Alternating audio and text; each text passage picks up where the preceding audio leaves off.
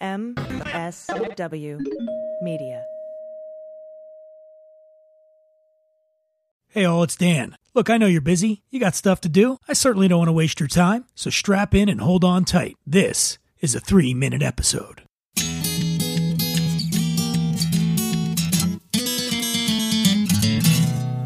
Well, pour yourself a glass, sit for a spell. It's time to have some fun. Do a little thinking, some and a drinking. This is what we're drinking with Dan Dunn.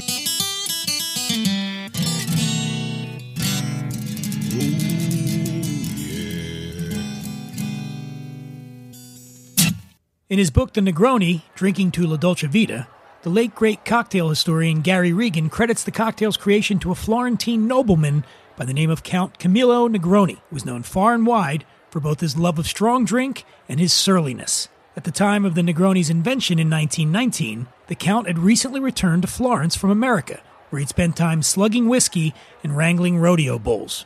So when he marched down to his local cafe and demanded an Americano with more than the usual kick to it, bartender Fosco Scarselli knew better than to trifle with the gentleman. Scarselli delivered the added oomph the Count desired by swapping gin for club soda, and in so doing, sired a drink for the ages.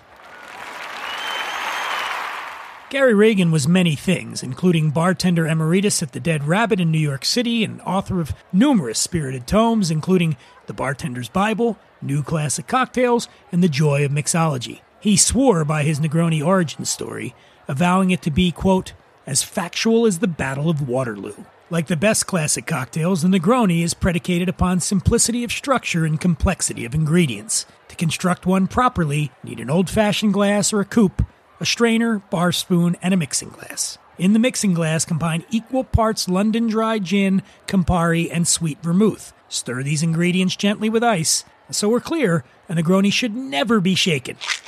That's just plain rude. If you want options, well, you're free to enjoy it up or on the rocks. You could even tap into your inner Fosco Scarselli and do some swapping of your own. Perhaps a little Del Maguey Vida Mescal instead of the gin for a smokier, savior tipple.